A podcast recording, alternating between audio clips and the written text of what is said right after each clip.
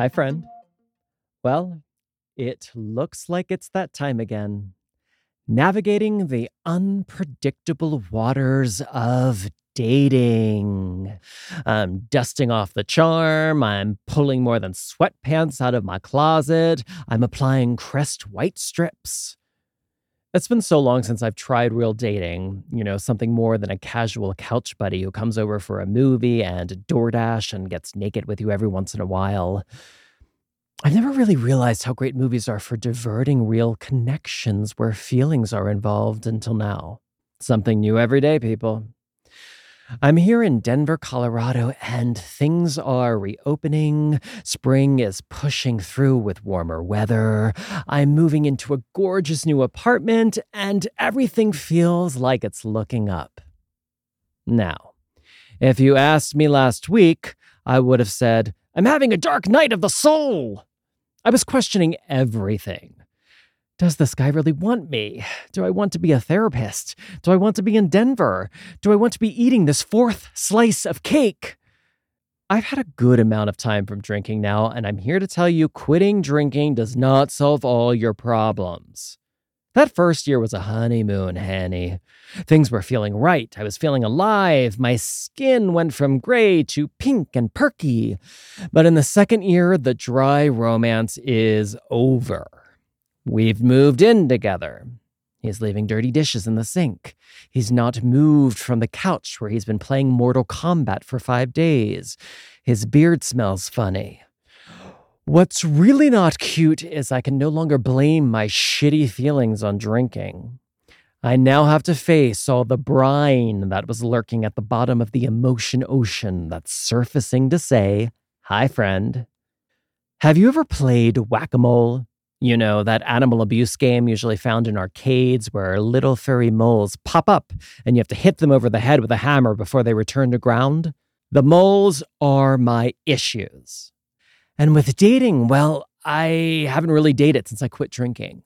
And if you consider I've been drinking for the past twenty years, I haven't really had an adult relationship that hasn't been in a throuple with vodka. So, this guy... Oh, I like him. He's sexy. He's funny. He's kind. He likes me. I think he likes me. My self-saboteur would question that, but I'm going to put a muzzle on him for the moment. We met on Grindr. We hooked up. After we hooked up, I didn't really think anything of it and just assumed that we wouldn't really be in contact anymore. But right after we hooked up, something felt a little different. And that different thing was that he engaged me in conversation. He didn't just run out of the apartment. If anything, I had assumed he was going to run out of the apartment, so I found myself guiding him towards the door. And while I was closing it in his face, he asked to see me again. And that we did, a number of times.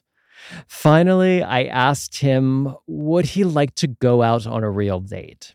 You know, something more than just coming over to crawl into bed.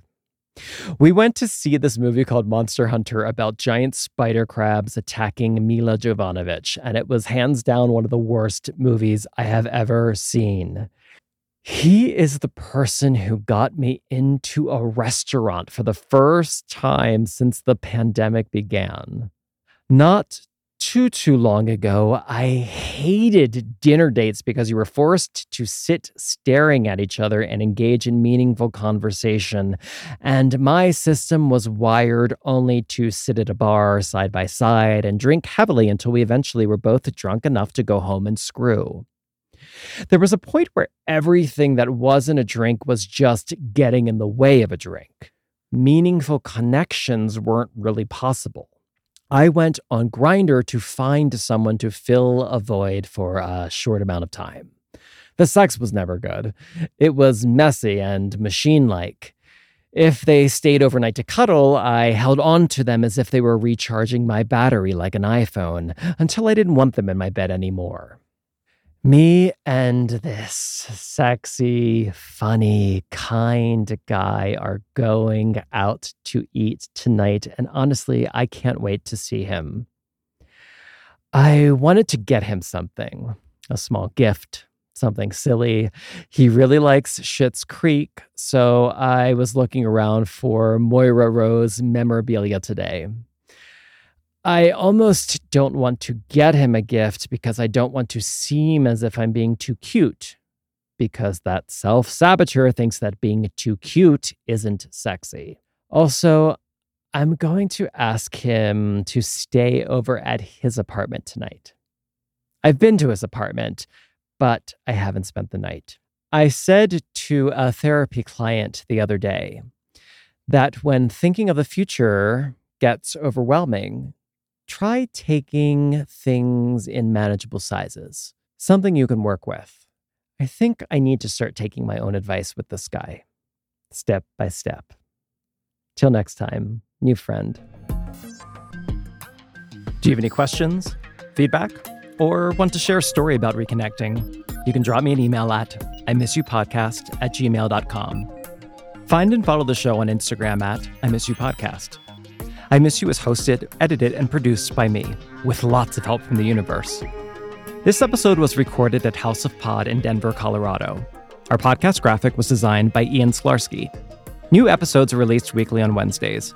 Subscribe to the show on Apple Podcasts, Spotify, and Stitcher, and show some love with lots of stars. It really helps.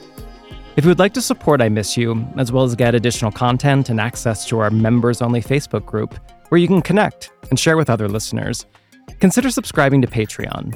You can find a link to Patreon in our Instagram bio or at our website at I miss you podcast dot com. And finally, reach out, connect, and spread the love by telling all of your friends about our show. Till next time, new friend.